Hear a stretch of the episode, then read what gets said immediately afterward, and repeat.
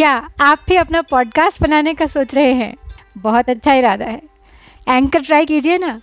ये पॉडकास्ट बनाने का सबसे आसान तरीका है। सबसे पहली बात, ये बिल्कुल फ्री है। दूसरी बात, इसमें इतने सारे टूल्स हैं जिससे आप अपने फ़ोन और कंप्यूटर पर रिकॉर्ड और एडिट कर सकते हैं। और तीसरी बात, आप अपने पॉडकास्ट को डिस्ट्रीब्यूट भी कर सकते हैं, जिससे इसे स्पॉटिफाई और दूसरे प्लेटफॉर्म्स पर सुना जा सके। तो देर किस बात की? डाउनलोड कीजिए ये फ्री एंकर ऐप या विज़िट कीजिए एंकर डॉट एफ़ आज ही बनाइए अपना पॉडकास्ट ऐसा करो जिसमें तुम्हारे देश का उद्धार हो। जर्जर तुम्हारी जाति का बेड़ा विपद से पार हो। ऐसा न हो, जो अंत में चर्चा करें ऐसी सभी। थी एक हिंदू नाम की भी, निंद्य जाति यहाँ कभी। भारत, भारती के भविष्यत खंड की यात्रा है। हिंदू जाति का आह्वान है यहाँ। उद्बोधन कर रहे हैं गुप्त जी। युवा समाज को चुनौती दे रहे हैं गुप्त जी कि आगे बढ़ो और अपने अस्तित्व की रक्षा का दायित्व संभालो। अपने देश का और समग्र हिंदू जाति का पुनरुत्थान तुम्हारी सबसे बड़ी प्राथमिकता होनी चाहिए। ऐसा करो जिसमें तुम्हारे देश का उद्धार हो। जर जर तुम्हारी जाति का बेड़ा विपद से पार हो, ऐसा न हो जो अंत में चर्चा करें ऐसी सभी। थी एक हिंदू नाम की भी निंद्य जाति यहाँ कभी। ऐसा करो जिसमें तुम्हारे देश का उद्धार हो, जर जर तुम्हारी जाति का बेड़ा विपद से पार हो। कुछ ऐसा अभूतपूर्व करके दिखाना होगा हिंदू जाति के और भारतवर्ष के उद्धार के लिए। वो जाति जो क्षीण, जर्जर हो चुकी है, कमज़ोर हो चुकी है, उसका ये डगमगाता बेड़ा सागर के पार लगाना होगा। और ये तुम्हारा सर्वप्रथम कर्तव्य है। ऐसा न हो जो अंत में चर्चा करें ऐसे सभी कि थी एक हिंदू नाम की भी निंद्य जाति यहाँ कभी। तो आज अगर ढीले पड़ गए तो भविष्य में कहीं ऐसा दिन न देखना पड़े। अंत में केवल निंदा ही फिर हाथ लगे तुम्हारे। चर्चा करें आने वाली पीढ़ियाँ तुम्हारी तुम्हारी कायरता की, अकर्मण्यता की। विश्व के काले इतिहास में आ जाए तुम्हारा नाम। इतिहास इक्का दुक्का उदाहरण नहीं देखता। पूरी की पूरी जाति, पूरे के पूरे देश को कसता है समय की कसौटी पर। और वहाँ सब अच्छे, बुरे, कायर, वीर एक ही गिनती में आ जाते हैं। तो तुम्हें एकजुट होकर करना होगा यह कार्य। अपना पलड़ा भारी बनाकर, कर्मवीरों की, देशभक्तों की, शूरवीरों की संख्या, उनका अनुपात इतना अधिक बढ़ा करके नकारात्मक शक्तियाँ कुछ न बिगाड़ सकें भारत की अखंडता का, उसके सांस्कृतिक मूल्यों का। समझो न भारत भक्ति केवल भूमि के ही प्रेम को। चाहो सदा निज देशवासी बंधुओं के क्षेम को। यूँ सभी जड़ जंतु भी स्वस्थान के अति भक्त हैं। कृमि कीट खग मृग, मीन भी हमसे अधिक अनुरक्त हैं। समझो न भारत भक्ति केवल भूमि के ही प्रेम को। चाहो सदा निज देशवासी बंधुओं के क्षेम को। भारत भक्ति केवल भारत भूमि की या सीमाओं की रक्षा का नाम नहीं है। केवल सैनिकों या युद्धवीरों का उत्तरदायित्व नहीं है। ये ज़िम्मेदारी हम सब की है। हर नागरिक की, हर छोटे बड़े की, हर नर नारी की, बच्चे बूढ़े की।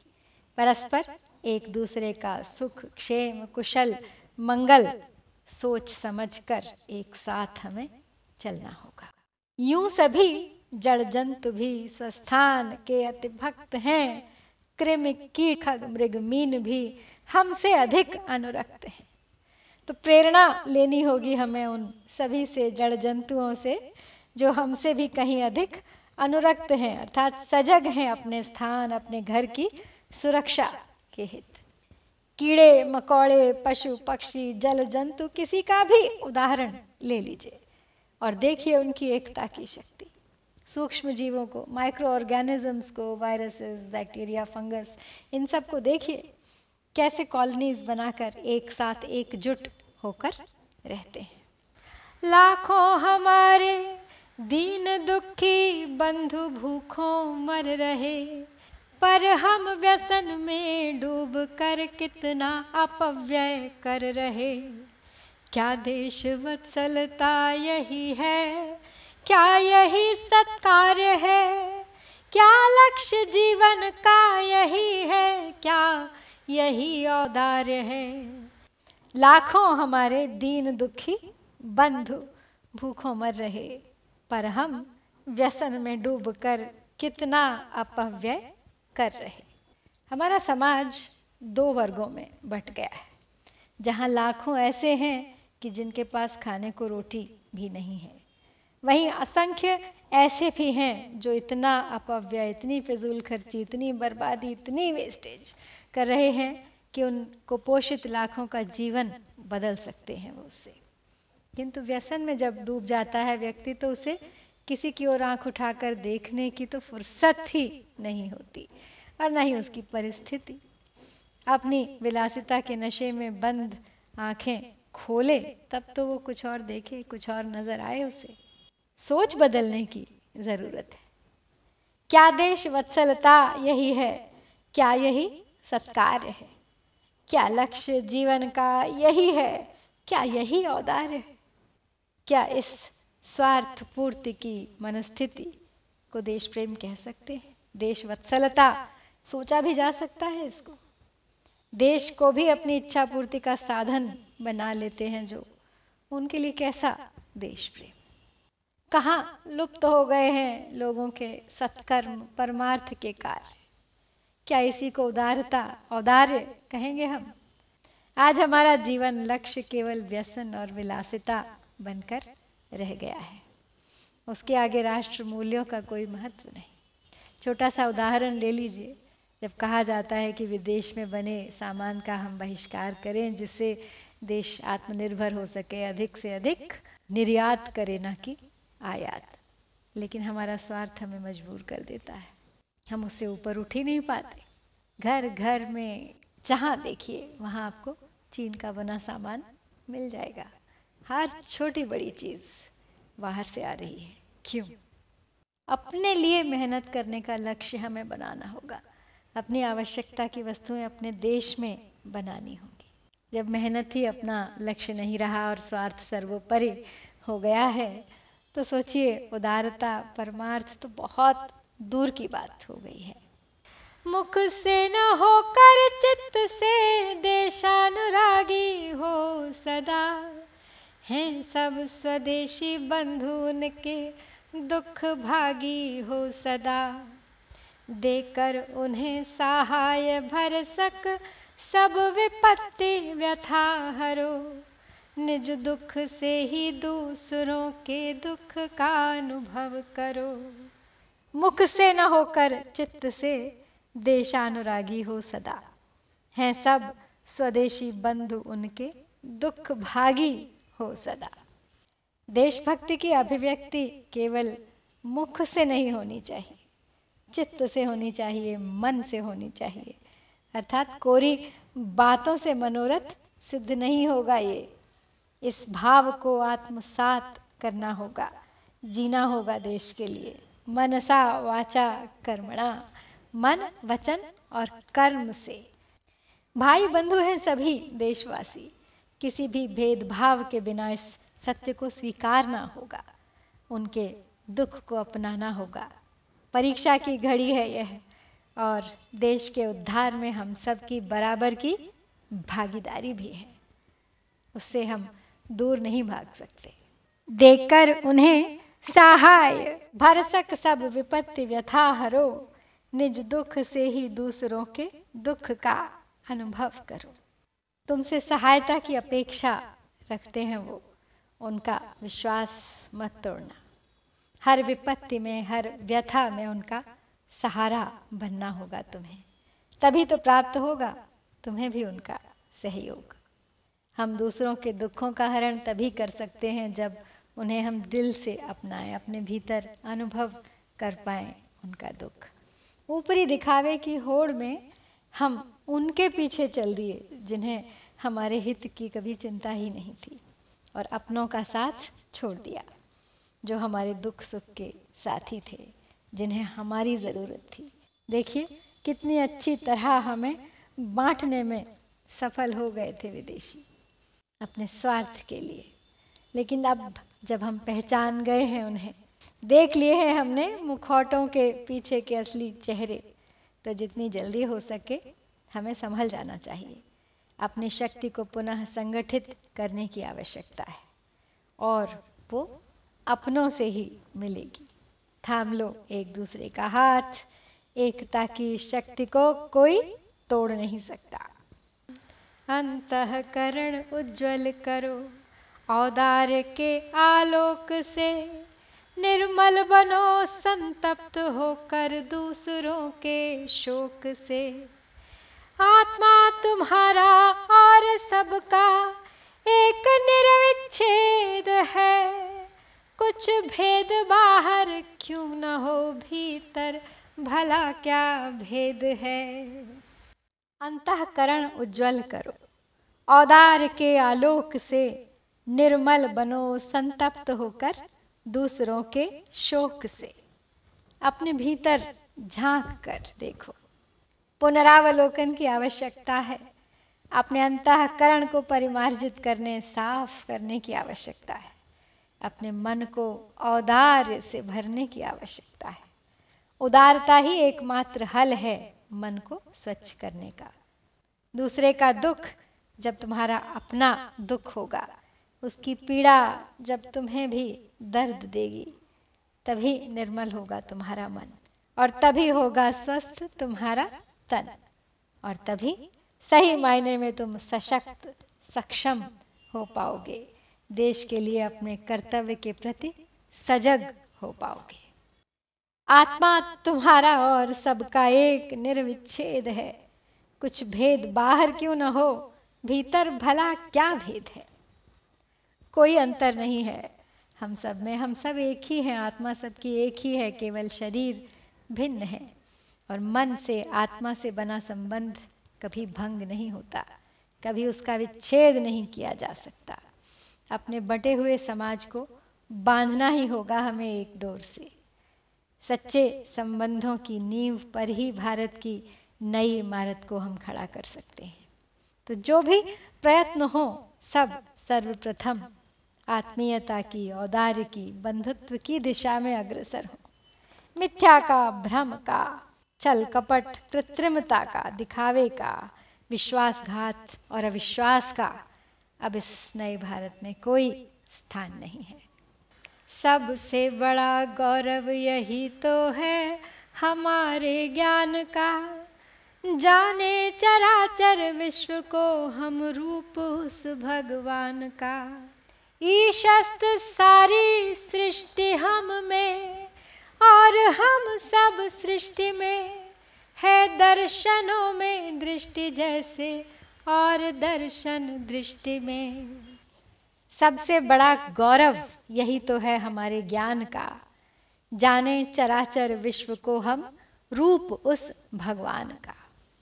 कितने गौरव की बात है कि हमारी संस्कृति हमें वसुधैव कुटुंबकम का पाठ पढ़ाती है।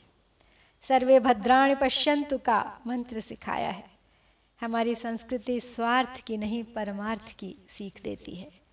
संपूर्ण ज्ञान का सार है। तो ये जो चर, अचर में, जड़ चेतन में, समग्र विश्व के कण कण में हमें एक ही ईश्वर के रूप का, उसकी उपस्थिति का एहसास कराती है। वृक्ष, नदी, पर्वत, पत्थर तक में हम उसी भगवान का ध्यान करते हैं जिसने हमें बनाया है। स्वयं अपने अंश से और हर जीव के हृदय के मंदिर में स्थापित हो गया है वो स्वयं उसकी अंतरात्मा बनकर। ईशस्थ सारी सृष्टि हम में और हम सब सृष्टि में है। दर्शनों में दृष्टि जैसे और दर्शन दृष्टि में। हमारी संस्कृति हमें सिखाती है कि समग्र विश्व के कण कण में एक ही ईश्वर का रूप विद्यमान है। और उसकी उपस्थिति का एहसास भी होता है हमें। दर्शन को अंग्रेज़ी में फिलॉसफी कहते हैं। तो हमारी दृष्टि में ही दर्शन छिपा हुआ है। हम जिस चीज़ को भी देखते हैं, उसे एक दर्शन शास्त्री के नज़रिए से देखते हैं। उसमें छुपा हुआ फलसफा ढूंढते हैं। उसमें जीवन मूल्यों को ढूंढते हैं, उसमें अपने कर्तव्य की, नीति की, कोई ना कोई शिक्षा उसमें ढूंढते हैं। कुछ तथ्य ढूंढते हैं। और सबसे अधिक तो हर चीज़ में जहाँ कहीं भी हमारी दृष्टि पड़ती है, हम उस परमेश्वर के, ईश्वर के दर्शन किया करते हैं। तो यही है दृष्टि में दर्शन और दर्शन में दृष्टि। सबसे हमारे धर्म का ऊँचा यही तो लक्ष्य है। होती असीम अनेकता में एकता प्रत्यक्ष है। मत की चरमता या परमता है वही अविभिन्नता बस छा रही सर्वत्र प्रभु की एक निर्विच्छिन्नता। सबसे हमारे धर्म का ऊँचा यही तो लक्ष्य है। होती असीम अनेकता में एकता प्रत्यक्ष है। हमारे हिंदू धर्म का सबसे ऊँचा लक्ष्य ही एकता है। एकेश्वर वाद से आरंभ होता है यह लक्ष्य और सभी को एक ही परमात्मा का स्वरूप मानता है। अहम ब्रह्मास्मि त्वम ब्रह्मास्मि, हम सब ब्रह्म हैं। भारत देश की असीमित अनेकताओं के मूल में भी एकता ही है, जो सबको एक भारतीय होने की पहचान देती है। मत की चरमता या परमता है, वही अविभिन्नता। बस छा रही सर्वत्र प्रभु की एक निर्विच्छिन्नता। मत अर्थात बुद्धि तो बुद्धि के चरम में, परम तत्व की प्राप्ति में ईश्वर से एकात्म की स्थिति में इसी अविभिन्नता की बात की गई है। हम सब, चाहे किसी भी धर्म, मत, संप्रदाय, वर्ण, कुल के, क्यों न हो, सभी एक ही ईश्वर का अंश है और हम मानते हैं जैसे ईश्वर को विच्छिन्न नहीं किया जा सकता, बांटा नहीं जा सकता, वो एक ही परम सत्ता है। उसी प्रकार उसकी संतानें हम मनुष्यों को भला कैसे बांटा जा सकता है? जो भी सीमाएँ दिखाई देती हैं, वो सब कृत्रिम है, बनावटी हैं, बाहरी हैं। मनुष्य के स्वार्थ की देन है। उसके शरीर से ताल्लुक रखती हैं, न कि शरीरी से। इसी स्वार्थ से ऊपर उठकर अपने मूल अस्तित्व को पहचानना होगा और परस्पर एकात्म स्थापित करना होगा। निर्विच्छिन्न, जिसे कोई भी बाहरी ताकत भंग न कर सके। भगवान कहते हैं स्वयं हो भेद भावों को तजो। है रूप मेरा ही मुझे जो, सर्वभूतों में भजो। जो जानता सब में मुझे, सबको मुझी में जानता। है मानता मुझको वही, मैं भी उसी को मानता। भगवान कहते हैं, स्वयं ही भेदभावों को तजें, है रूप मेरा ही, मुझे जो सर्वभूतों में भजें। तो भगवान ने तो स्वयं भगवत गीता में अर्जुन के माध्यम से संसार को अपना संदेश सुनाया था, अपना विराट रूप दिखाकर यह बताया था कि ईश्वर के घर पर कोई भेदभाव नहीं। सबको एक ही गति को प्राप्त होना है, वही अंतिम सत्य है। और मैं ही विद्यमान हूँ सर्वभूतों में, सभी जड़ चेतन में। और जो मेरे इस एक अस्तित्व को पहचानता है, वो स्वयं भी मेरा ही एक रूप है। वो जानता सब में मुझे, सबको मुझी में जानता। है मानता मुझको, वही मैं भी उसी को मानता। वो जानता है कि सब कहीं हर रचना में मैं हूँ। समग्र सृष्टि मेरे ही भीतर है और मैं समग्र सृष्टि में हर चीज़ में जड़ चेतन में स्थापित हूँ। भीतर भी, बाहर भी, सर्वत्र बस मैं ही, मैं हूँ। और जो इस सत्य को जानता है, वही सच्चे अर्थ में मुझे मानता है और मैं भी उसे मानता हूँ। परस्पर पूरक हैं हम एक दूसरे के। मुझमें तुम हो और तुम में मैं हूँ। अहम ब्रह्मास्मि, त्वमेव ब्रह्मासि। भगवत गीता का ये जो श्लोक है, यो माम पश्यति, सर्वत्र सर्वम च मई पश्यति। तस्याहम न प्रणश्यामि, स च मे न प्रणश्यति। सर्वभूत स्थितम यो माम भजत्येकत्वमास्थितः, सर्वया वर्तमानो अपि स योगी। मई वर्तते। तो अवश्य इस पद की रचना भगवत गीता के इसी श्लोक के आधार पर की गई है। हे भाइयों, भगवान के आदेश का पालन करो। अनुदार भाव कलंक रूपी पंख प्रक्षालन करो। नवनीत तुल्य दयाद्र हो सब भाइयों के ताप में। सब में समझ कर आपको, सबको समझ लो आप में। हे भाइयों, भगवान के आदेश का पालन करो, अनुदार भाव कलंक रूपी पंख प्रक्षालन करो। निवेदन कर रहे हैं गुप्त जी, अपने भारतीय भाइयों से कि कम से कम अपने इस ईश्वर के आदेश का तो पालन करो, और अपने भीतर जो अनुदारता, घृणा इत्यादि के भाव पाल रखे हैं, उन्हें धो डालो, प्रक्षालन कर दो उनका। कलंक है, यह तुम्हारी निर्मल छवि के ऊपर। इस कीचड़ को शीघ्र, अतिशीघ्र धो डालो। नवनीत तुल्य दयार्द्र हो सब भाई के ताप में, सब में समझकर आपको, सबको समझ लो आप में। जैसे नवनीत, अर्थात मक्खन। ताप पाते ही, जरा सी गर्मी मिलते ही पिघल उठता है। तो तुम क्यों नहीं पिघलते अपने भाई बंधुओं का दुख, ताप देखकर?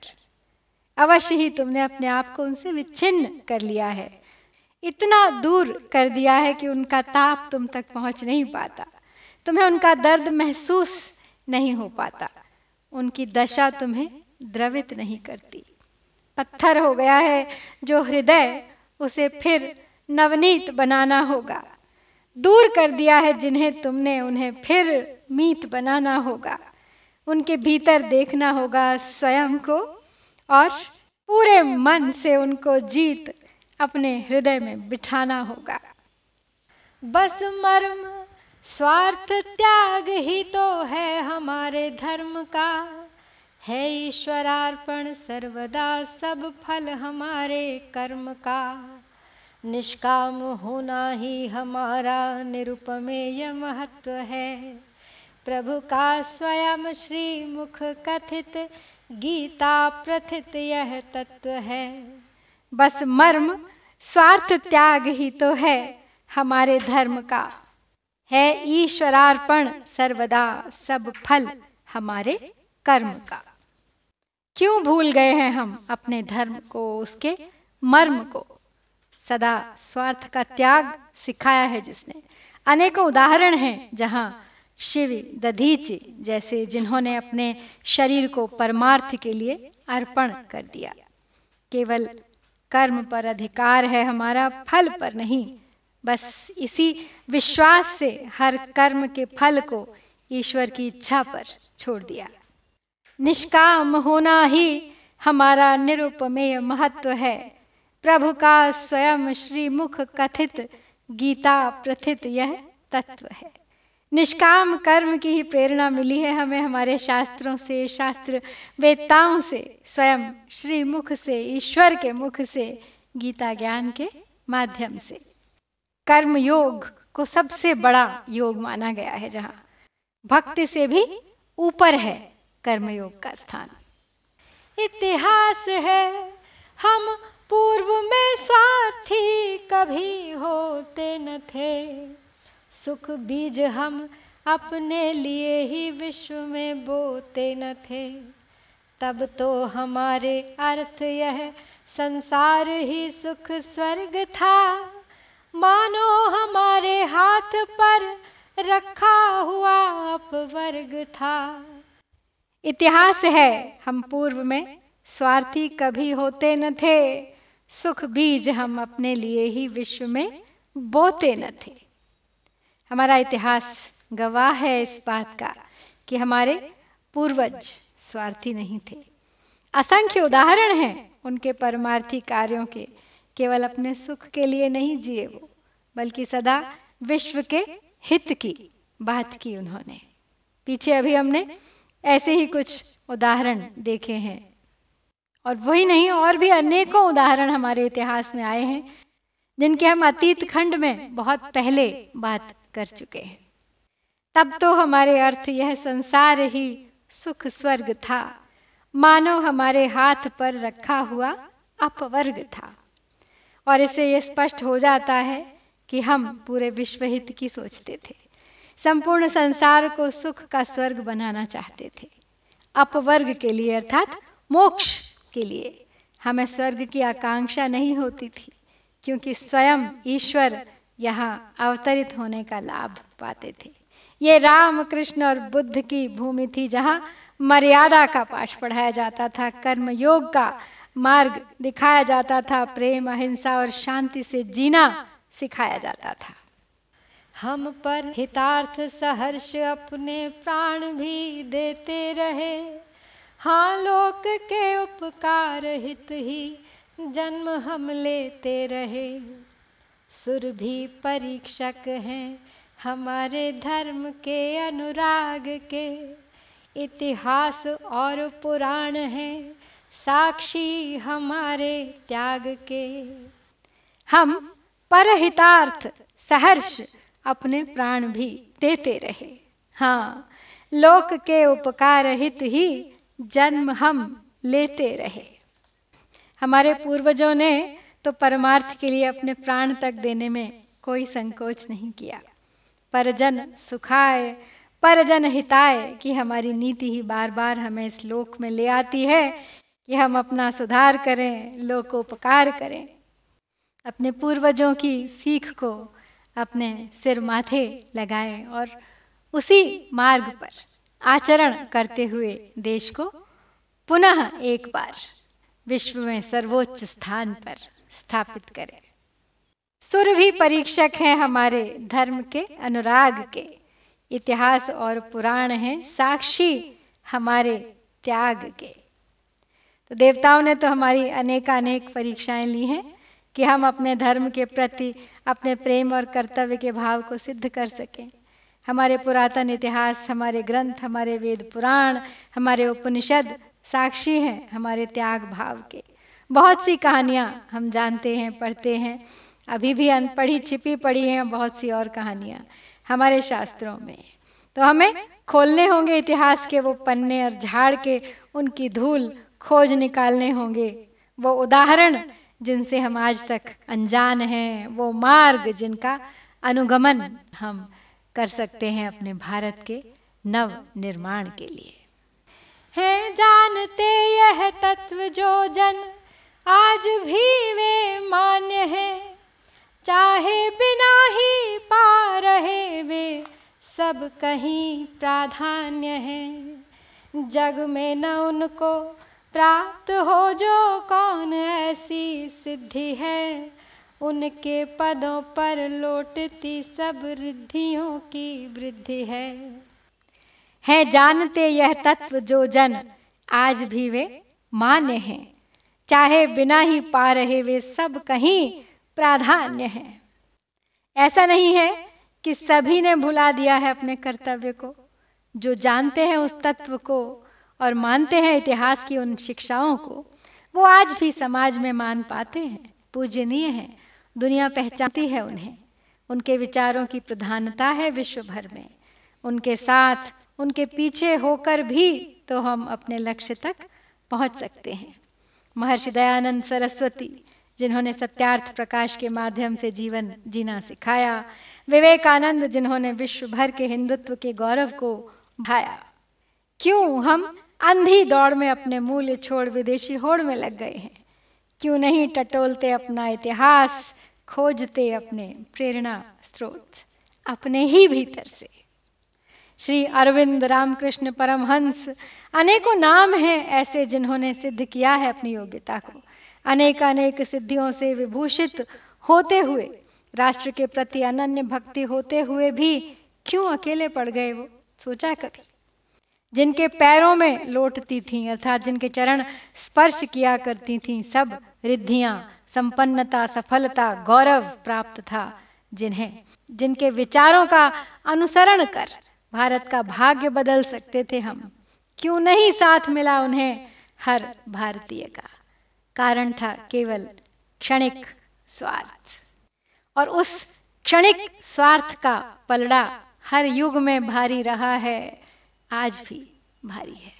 और जिस दिन ये स्वार्थ का पलड़ा हल्का पड़ जाएगा और परमार्थ का पलड़ा भारी पड़ जाएगा। तो विश्वास कीजिए भारत अपनी खोई हुई गरिमा को पुनः प्राप्त कर पाएगा। करते उपेक्षा यदि न हम उस उच्चतम उद्देश्य की तो आज यह अवनति नहीं होती हमारे देश की। यदि इस समय भी सजग हो तो भी हमारा भाग्य है, पर कर्म के तो नाम से ही अब हमें वैराग्य है। करते उपेक्षा यदि न हम उस उच्चतम उद्देश्य की तो आज यह अवनति नहीं होती हमारे देश की। भारत की रक्षा, उसकी स्वतंत्रता, उसके मूल्यों का सम्मान, उसके गौरव की रक्षा हमारा उच्चतम उद्देश्य था, लक्ष्य था। लेकिन हम अपने क्षणिक स्वार्थ व ऊपरी चमक धमक के लालच में उस उच्चतम उद्देश्य की उपेक्षा कर भटक गए अपने मार्ग से। और उसी का खामियाजा है जो हम भुगत रहे हैं आज। यह अवनति जो हुई है हमारे देश की, उसका जिम्मेदार कोई और नहीं, स्वयं हम हैं। यदि इस समय भी सजग हो तो भी हमारा भाग्य है। पर कर्म के तो नाम से ही अब हमें वैराग्य है।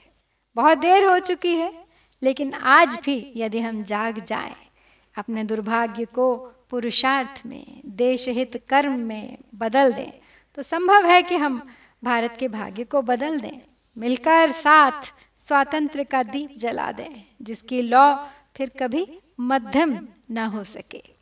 लेकिन यह तभी संभव है जब हम अपने कर्म को पहचानेंगे और उसकी ओर अग्रसर होंगे।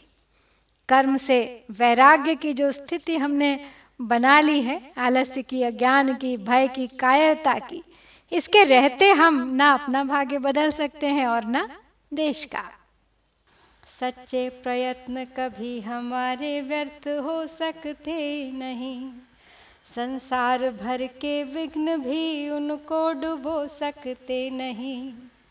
वे तत्वदर्शी ऋषि हमारे कह रहे हैं यह कथा, सत्य प्रतिष्ठायाम क्रिया सुफलाश्रयत्व सर्वथा। सच्चे प्रयत्न कभी हमारे व्यर्थ हो सकते नहीं। संसार भर के विघ्न भी उनको डुबो सकते नहीं। सत्य की हमेशा जीत होती है और यदि हम अपने कर्म के प्रति सजगता से, निस्वार्थ भाव से, सच्चाई से बढ़ते रहेंगे तो हमारे ये प्रयत्न कभी व्यर्थ नहीं हो सकते। संसार भर के कितने भी विघ्न, कितनी भी बाधाएँ आ जाएँ, हमारे मनोबल को क्षीण नहीं कर सकती। वे तत्वदर्शी ऋषि हमारे कह रहे हैं, यह कथा, सत्य प्रतिष्ठा याम क्रिया सुफलाशयत्व सर्वथा। हमारे तत्वदर्शी ऋषि पतंजलि का योग सूत्र है यह, जिसके अनुसार सत्य प्रतिष्ठायाम, क्रिया सुफलाश्रयत्व सर्वदा। अर्थात जब योगी मन, वचन और कर्म से सत्य को सिद्ध कर लेता है, तब उसकी वाणी भी सिद्ध हो जाती है और उसके द्वारा कहे गए वचनों का प्रभाव दूसरों पर भी पड़ता है। सत्य को धारण करने वाला व्यक्ति सामान्य नहीं हो सकता। वो सबको समान भाव से देखता है, बिना किसी भेदभाव के। अपनी वाणी पर पूरा नियंत्रण होता है उसे। आओ बने शुभ साधना के, आज से साधक सभी, निज धर्म की रक्षा करें। जीवन सफल होगा तभी। संसार। अब देखे कि यदि हम आज हैं पिछड़े पड़े तो कल बराबर और परसों विश्व के आगे खड़े। आओ बने शुभ साधना के आज से साधक सभी। निज धर्म की रक्षा करें, जीवन सफल होगा तभी। तो क्यों नहीं बन सकते हम ऐसे सत्य प्रतिज्ञ? क्या रोकता है हमें? ये केवल साधना का ही तो खेल है। प्राचीन समय में गुरुकुल में ऐसी ही साधना करते थे विद्यार्थी। अपने आचार्यों के सानिध्य में और स्वयं भी धीरे धीरे सिद्ध हो जाते थे। आज क्यों हमने कमज़ोर कर दिया है अपनी उस शिक्षा प्रणाली को? शायद यही कारण है कि हमारे कर्म, हमारे वचन, हमारे नियंत्रण में नहीं है। हमारी बात का कोई मोल नहीं है, क्योंकि हमने उसे सत्य के तराजू में तोला ही नहीं है। लेकिन ये असंभव भी नहीं है। इच्छा शक्ति हो तो कठिन कार्य भी सरल हो जाता है। तो आगे आओ। साथ मिलकर खोजो वो मार्ग जिस पर चलकर बन सको तुम धर्मनिष्ठ, सत्य प्रतिज्ञ, सफल करो अपने सब कर्म और प्रारंभ करो देश की स्वाधीनता का अभियान। संसार अब देखे कि यदि हम आज हैं पिछड़े पड़े तो कल बराबर और परसों विश्व के आगे खड़े। तो उठो और दिखा दो संसार को अपना बल पौरुष, अपना धर्म, अपना चरित्र बल। दिखा दो कि तुम यदि आज पिछड़े हुए दिखाई देते हो तो स्थिति सदा ऐसी नहीं रहेगी। कह दो सबसे कि कल देखना हमें, अपने बराबर और परसों निश्चय ही इस दौड़ में हम सबसे आगे निकल जाएँगे। समय बदलेगा। हम लौटेंगे अपनी संस्कृति की ओर, अपने राष्ट्रीय मूल्यों की ओर, अपने धर्म, अपने कर्तव्यों की ओर, अपने सुनियोजित लक्ष्य की ओर। ब्राह्मण बढ़ावे बोध को, क्षत्रिय बढ़ावे शक्ति को, सब वैश्य निज वाणिज्य को, त्यों शूद्र भी अनुरक्ति को। यूँ एक मन होकर सभी कर्तव्य के पालक बने। तो क्या न कीर्ति वितान चारों ओर भारत के तने। ब्राह्मण बढ़ावे बोध को, क्षत्रिय बढ़ावे शक्ति को, और सब वैश्य निज वाणिज्य को, त्यों शूद्र भी अनुरक्ति को। अब यहाँ देखिए वर्णाश्रम की बात हुई है और बहुत समझने की बात है। कि हर वर्ण का अपना क्या क्या कर्तव्य है और किस वर्ण की क्या परिभाषा है। तो आह्वान है हर जाति कुल वर्ण का और अपने अपने कर्तव्य को निभाने का। तो ब्राह्मण उठाएँ फिर से अपने शास्त्र और शिक्षा दीक्षा को स्थापित करें पुनः एक बार इस तरह कि मन, वचन और कर्म से झलके उसका प्रभाव। क्षत्रिय अपने बल, पौरुष का प्रदर्शन करें, अपनी शक्ति का विस्तार करें, अपने शौर्य को अपना शस्त्र बनाएँ कि आवश्यकता पड़ने पर हर शत्रु का सामना डट कर कर सकें। और फिर विजय छत्र अवश्य होगा भारत माता के शीश पर। और वैश्य लगाएँ अपनी शक्ति वाणिज्य विस्तार में, देश की अर्थव्यवस्था के सुधार में, उसे सशक्त बनाने में। अर्थ बिना कोई मनोरथ सिद्ध नहीं होता और ना ही आता है परमार्थ का बल। दान भी व्यक्ति तभी कर सकता है जब उसके पास अर्थ हो। और शत्रु के बल को जब हमने आंक लिया है तो हमने पहचान लिया है कि सुदृढ़ अर्थव्यवस्था के बिना यह संभव नहीं है। और फिर आता है शूद्र, अर्थात सेवक। अपनी वर्ण परंपरा में हमने शूद्र को जो स्थान दिया है और जो कर्म उसके लिए निर्धारित किया है, वास्तव में वो यह नहीं है। तो जो कोई भी इस समाज में सेवा का कार्य करता है, उसका स्थान शूद्र का ही है।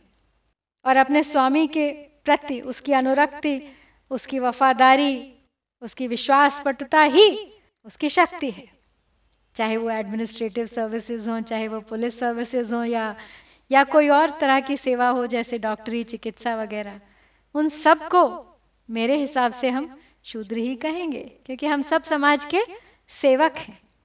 तो हमें इस परिभाषा को बदलना होगा, एक नया रूप देना होगा और सबको अपना कर्म, ईमानदारी से निभाना होगा। यूँ एक मन होकर सभी कर्तव्य के पालक बने तो क्यों ना कीर्ति वितान चारों ओर भारत के तने। सबका मन जब मिला होता है तो ऊपरी भेद मायने नहीं रखते। किसी भी प्रकार की भिन्नता धर्म की, अर्थ की, कर्म की निरर्थक हो जाती है।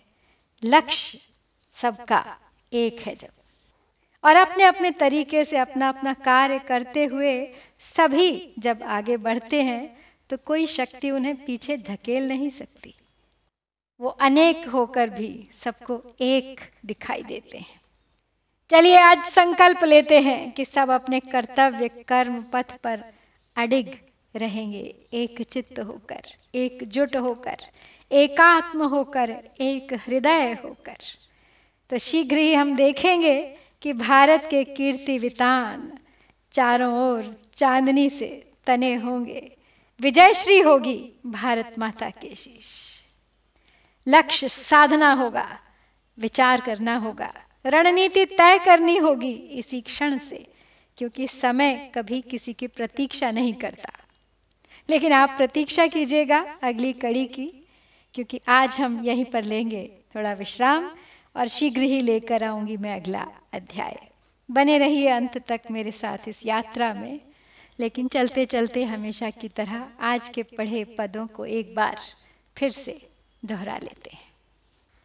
ऐसा करो जिसमें तुम्हारे देश का उद्धार हो। जर जर तुम्हारी जाति का बेड़ा विपद से पार हो। ऐसा न हो जो अंत में चर्चा करे ऐसी सभी। थी एक हिंदू नाम की भी निंद्य जाति यहाँ कभी। समझो न भारत भक्ति केवल भूमि के ही प्रेम को। चाहो सदा निज देशवासी बंधुओं के क्षेम को। यूँ सभी जड़ जंतु भी स्वस्थान के अति भक्त हैं। कृमि कीट, खग, मृग, मीन भी हमसे अधिक अनुरक्त हैं। लाखों हमारे दीन दुखी बंधु भूखों मर रहे, पर हम व्यसन में डूब कर कितना अपव्यय कर रहे। क्या देश वत्सलता यही है क्या यही सत्कार्य है? क्या लक्ष्य जीवन का यही है? क्या यही औदार्य है? मुख से न होकर चित्त से देशानुरागी हो सदा। हैं सब स्वदेशी बंधु उनके दुख भागी हो सदा। देकर उन्हें सहाय भर सक सब विपत्ति व्यथा हरो। निज दुख से ही दूसरों के दुख का अनुभव करो। अंतकरण उज्जवल करो। औदार्य के आलोक से निर्मल बनो, संतप्त होकर दूसरों के शोक से। आत्मा तुम्हारा और सबका एक निर्विच्छेद है। कुछ भेद बाहर क्यों न हो भीतर? भला क्या भेद है?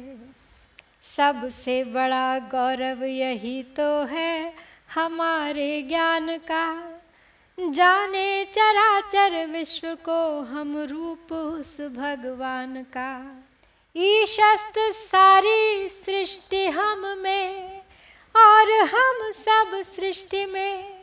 है दर्शनों में दृष्टि जैसे और दर्शन दृष्टि में। सबसे हमारे धर्म का ऊँचा यही तो लक्ष्य है। होती असीम अनेकता में एकता प्रत्यक्ष है। मत की चरमता या परमता है वही अविभिन्नता बस छा रही सर्वत्र प्रभु की एक निर्विच्छिन्नता। भगवान कहते हैं, स्वयं हो भेद भावों को तजो।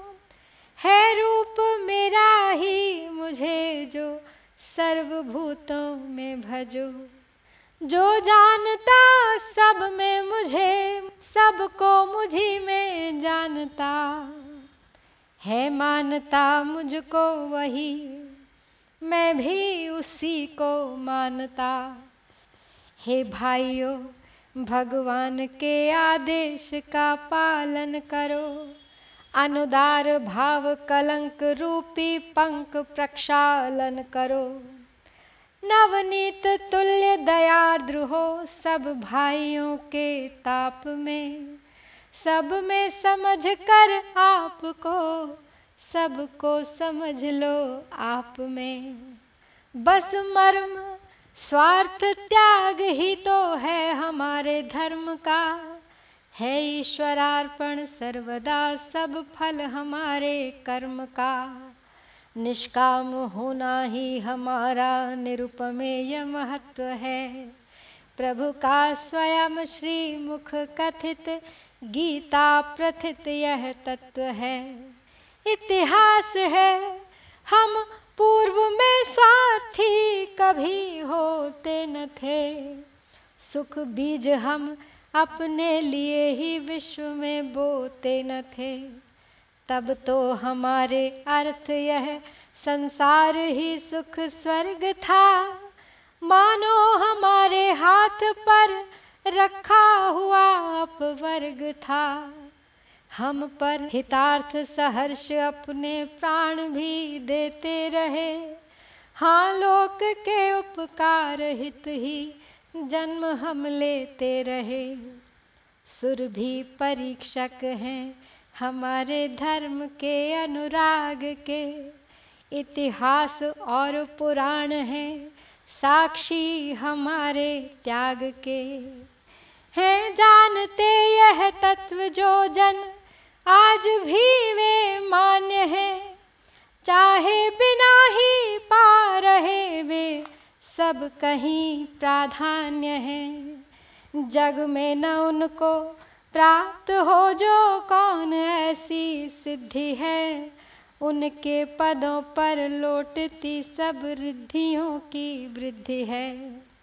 करते उपेक्षा यदि न हम उस उच्चतम उद्देश्य की तो आज यह अवनति नहीं होती हमारे देश की। यदि इस समय भी सजग हो तो भी हमारा भाग्य है, पर कर्म के तो नाम से ही अब हमें वैराग्य है। सच्चे प्रयत्न कभी हमारे व्यर्थ हो सकते नहीं। संसार भर के विघ्न भी उनको डुबो सकते नहीं। वे तत्वदर्शी ऋषि हमारे कह रहे हैं यह कथा, सत्य प्रतिष्ठायाम क्रिया सुफलाश्रयत्व सर्वथा। आओ बने शुभ साधना के, आज से साधक सभी निज धर्म की रक्षा करें। जीवन सफल होगा तभी। संसार अब देखे कि यदि हम आज हैं पिछड़े पड़े तो कल बराबर और परसों विश्व के आगे खड़े। ब्राह्मण बढ़ावे बोध को, क्षत्रिय बढ़ावे शक्ति को, सब वैश्य निज वाणिज्य को, त्यों शूद्र भी अनुरक्ति को। यूँ एक मन होकर सभी कर्तव्य के पालक बने तो क्या न कीर्ति वितान चारों ओर भारत के तने। तो क्यों न कीर्ति वितान चारों ओर भारत के तने। जय भारत जय भारती।